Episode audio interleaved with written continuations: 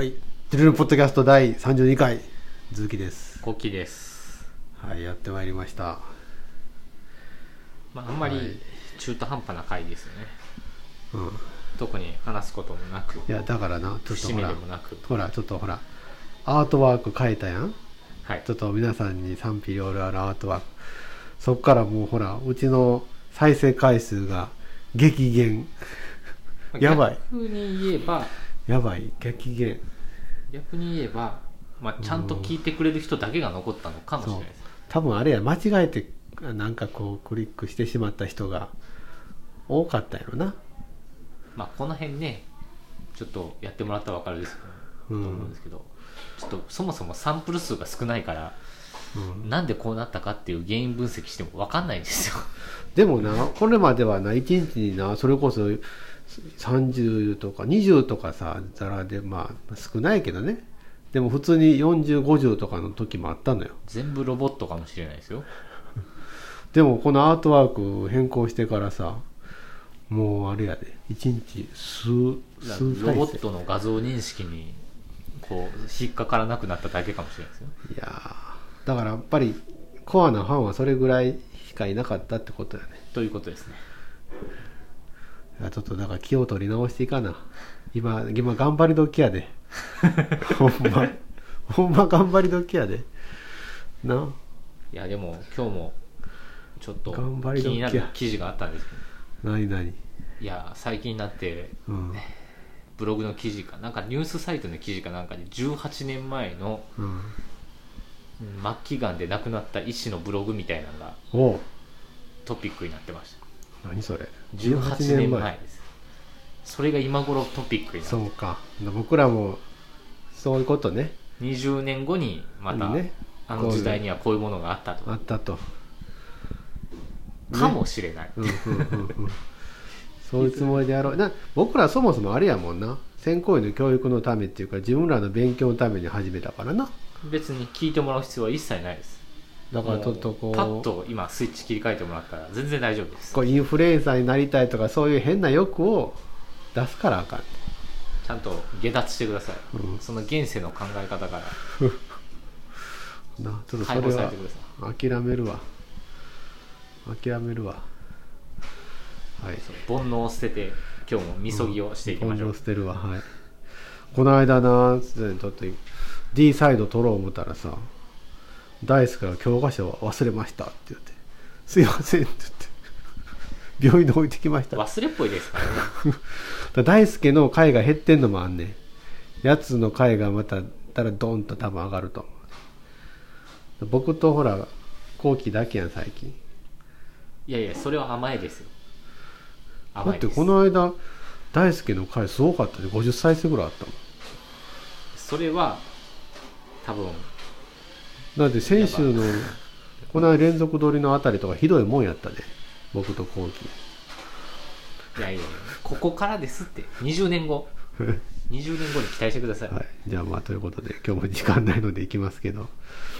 はい。えー、パート1チャプター6今度はですねえーと Therapeutic Implications of the Mind Body Unity というところですね前回まではですね旧パラダイムで、えー起きてきた様々な異常についてですね要はえー、と述べられたんですけど、えー今回はそれ終わりまして次の章ね、だから最後のところで心と体は一体なんだっていう話がありましたけどじゃあそういうまああの知見をもとにそれがまあどのようなその治療的な意味を持つのかという話ですよ。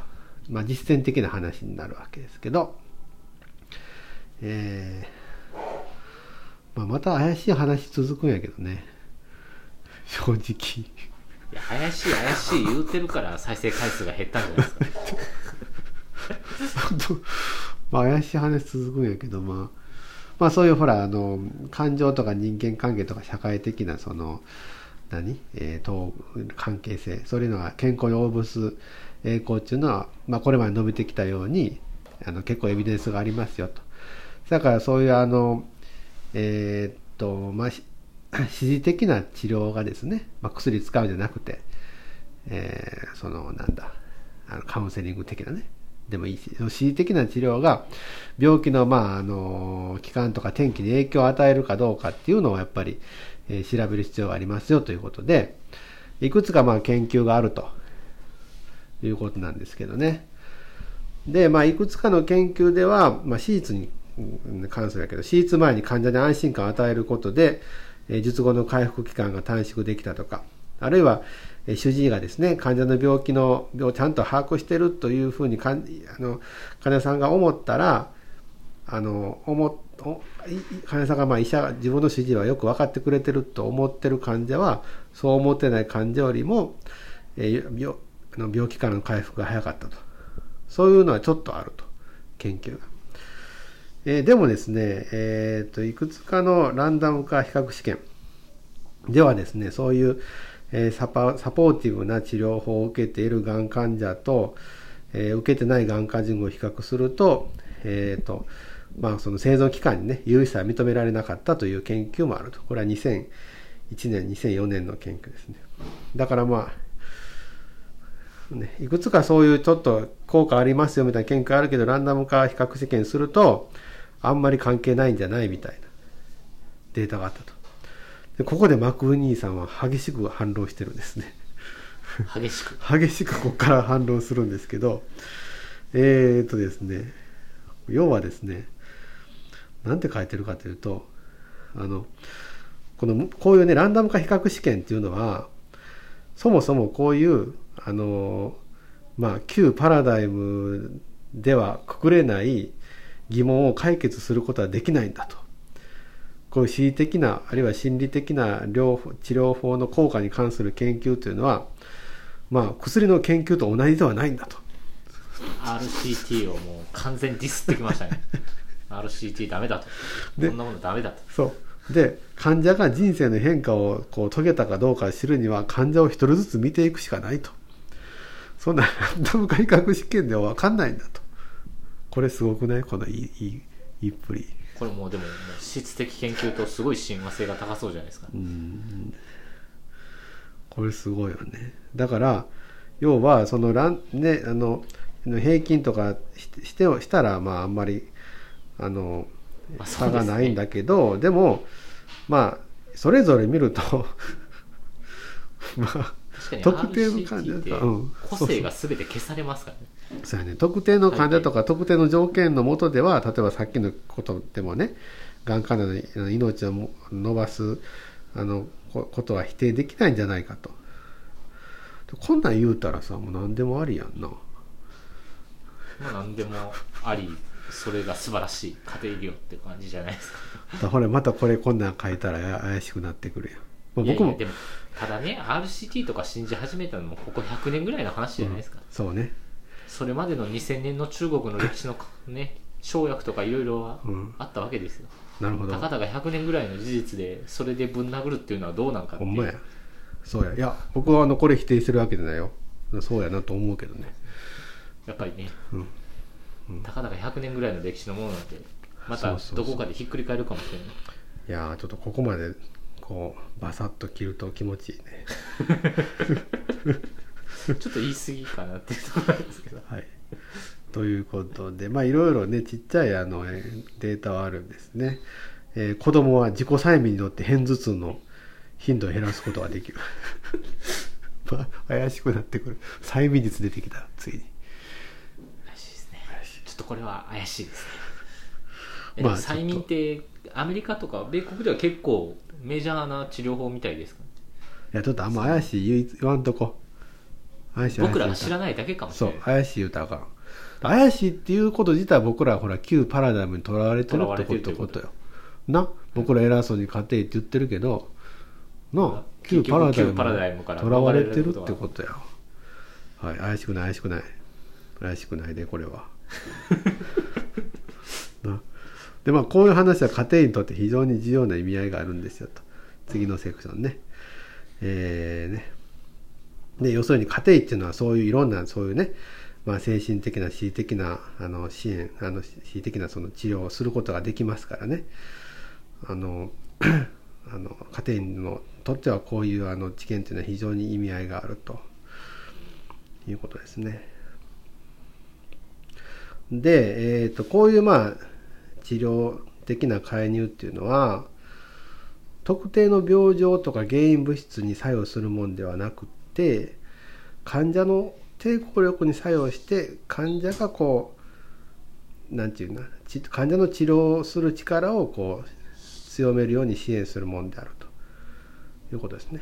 だから普通病気の治療はね普通は病原体とかをやっつけたりする方に作用するんだけどちょっとその対象がちゃいますよって話があってですねでこのことについては、えー、このキャッセルっていう1976年の人が3つの仮説を立てていると。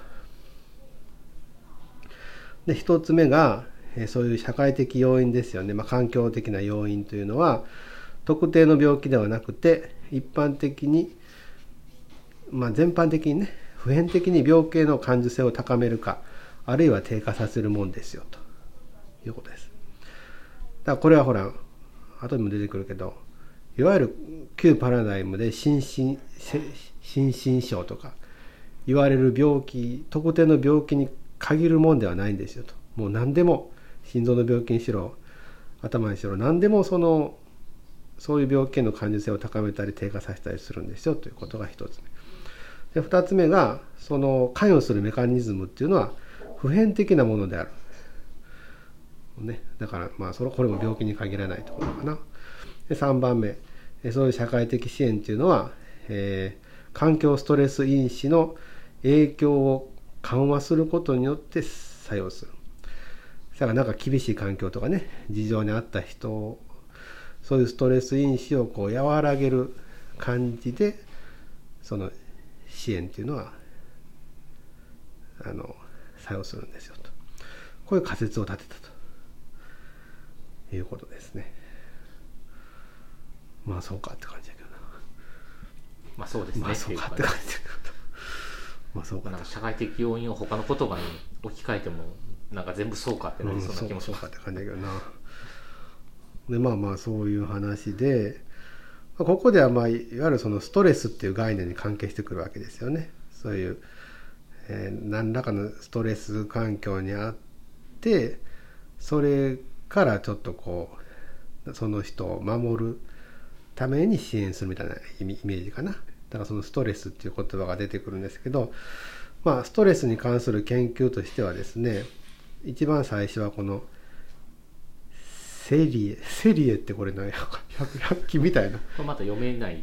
百均ショップみたいな。セリセリあそうあれセリアかセリアなんです。スペルが違います1956年古いですねこのセリエさんという人が、えーと、有害な刺激と有害な刺激と生物との相互作用の結果として生じる身体的状態を示すためにこのストレスという言葉を使用したっていうのが最初みたいですねそうなんやへえこれはへえですね意外と歴史浅いなもっと前からありそうなねえね。え感じなの？で、えー、要するにこの頃からですねストレスという用語は、まあ、刺激そのものね刺激因子とそれからその刺激に対する反応の両方を表すために使用されるようになったと。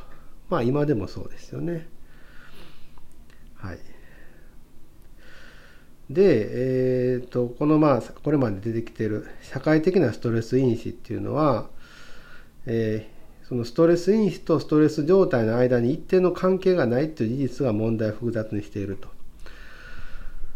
要はその、ね、その社会的なストレスがその人にとってのストレスになるかどうかっていうのはその人にとってのそのその刺激の意味とその人の心理的なその弱さ強さに大きく依存しているからですよとだからややこしいとで1974年ヒンクルさんたちは病気を良くする女性っていうのは病気をあまりしない女性とは異なる性格のタイプであるっていうのを、まあ、発見していると。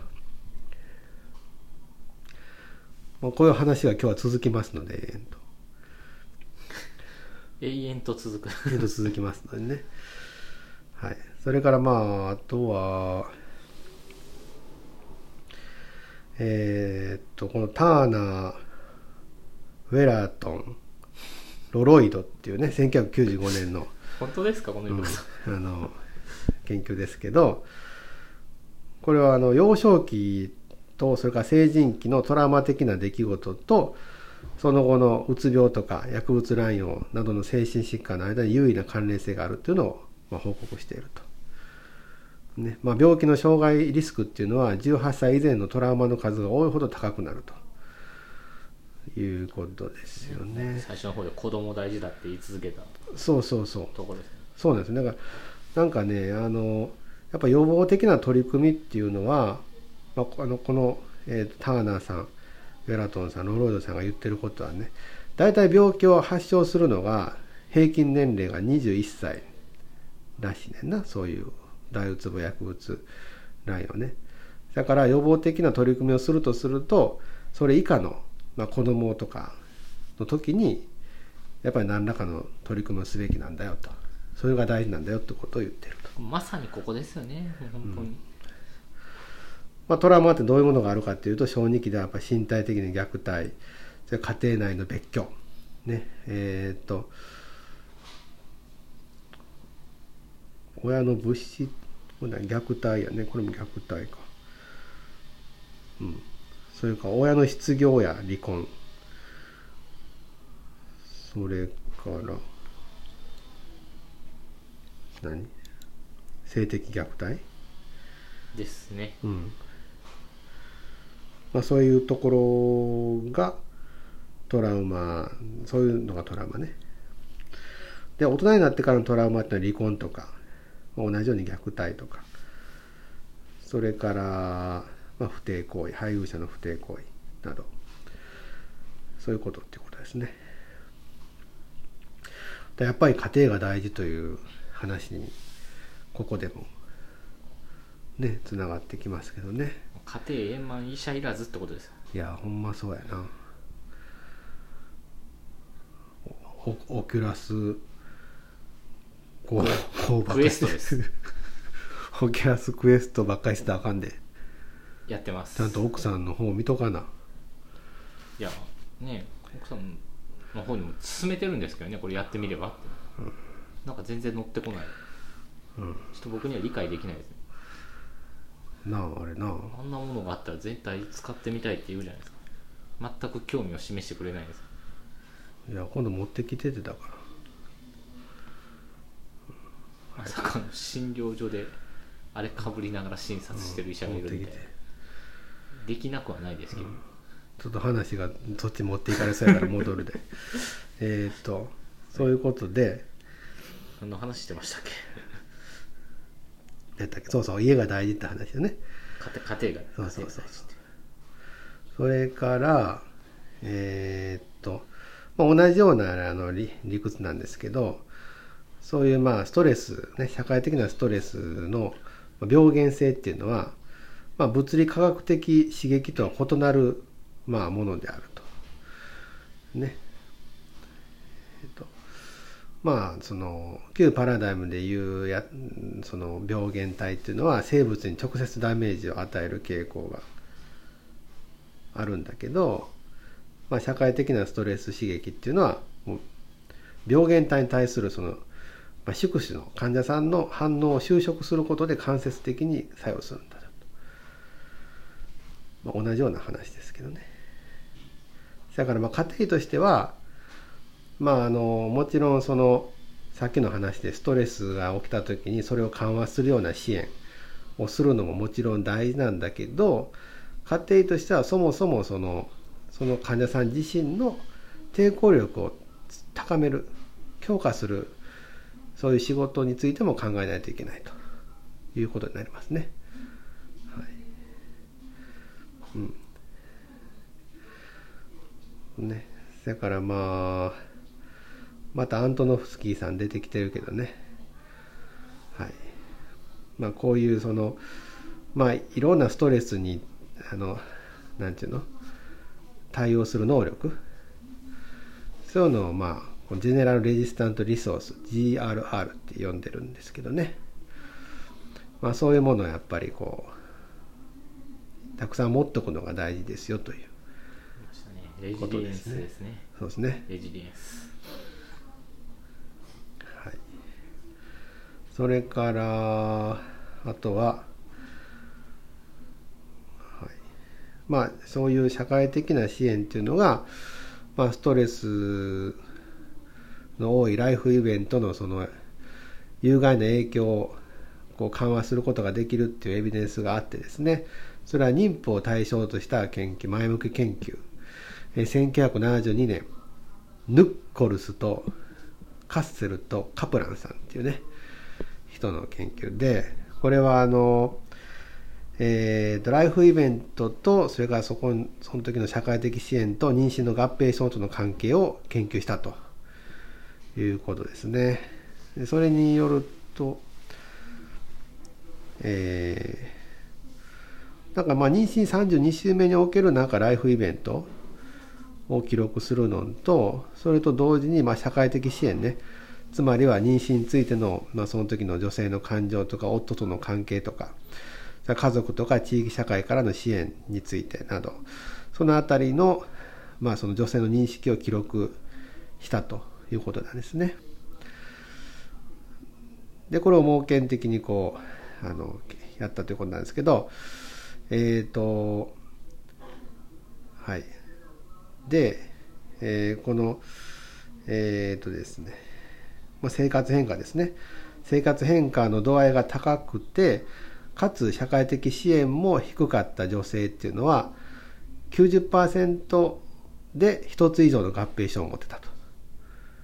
いうことですね。これはあの合併症っていうのは妊娠や出産の合併症ですけどね。で同じようにえ、ー、とこのまあ、高い生活変化を持つ女性でも今度は、まあ、社会的支援が高かったと。高い社会的支援を受けている女性ではさっきは90%で見られた合併症は今度は33%だけが一つ以上の合併症を持っていたと。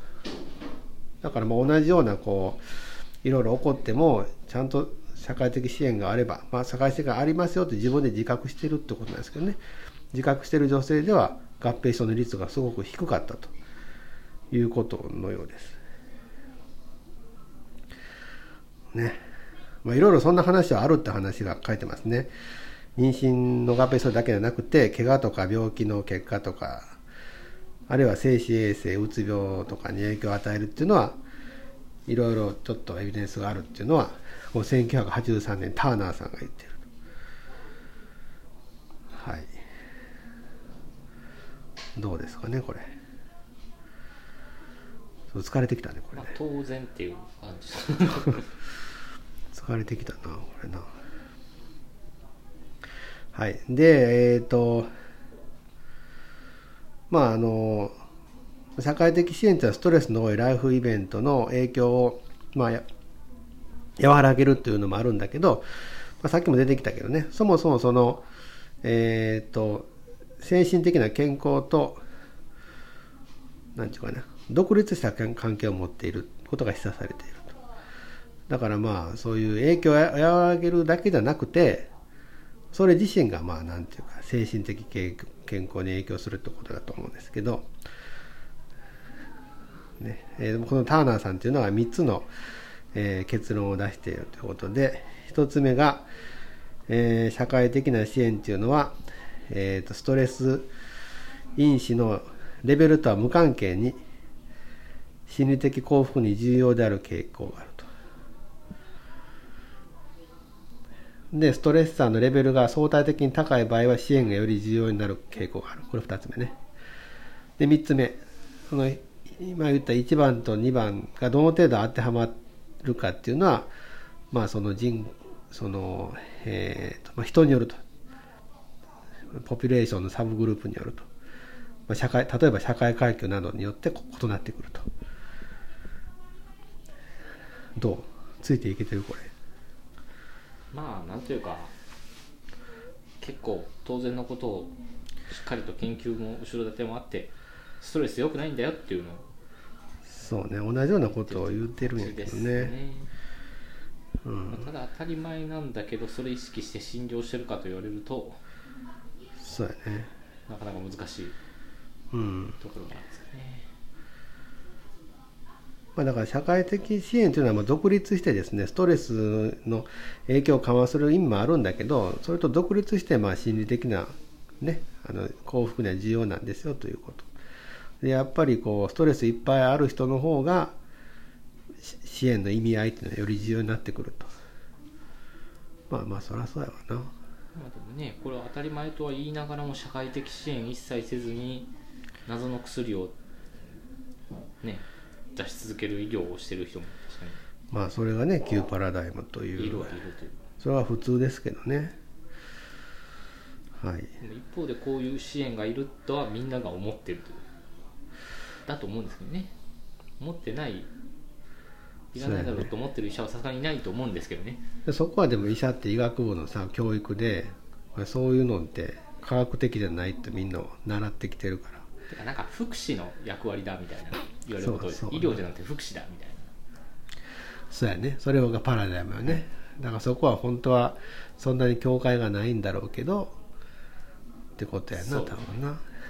うん。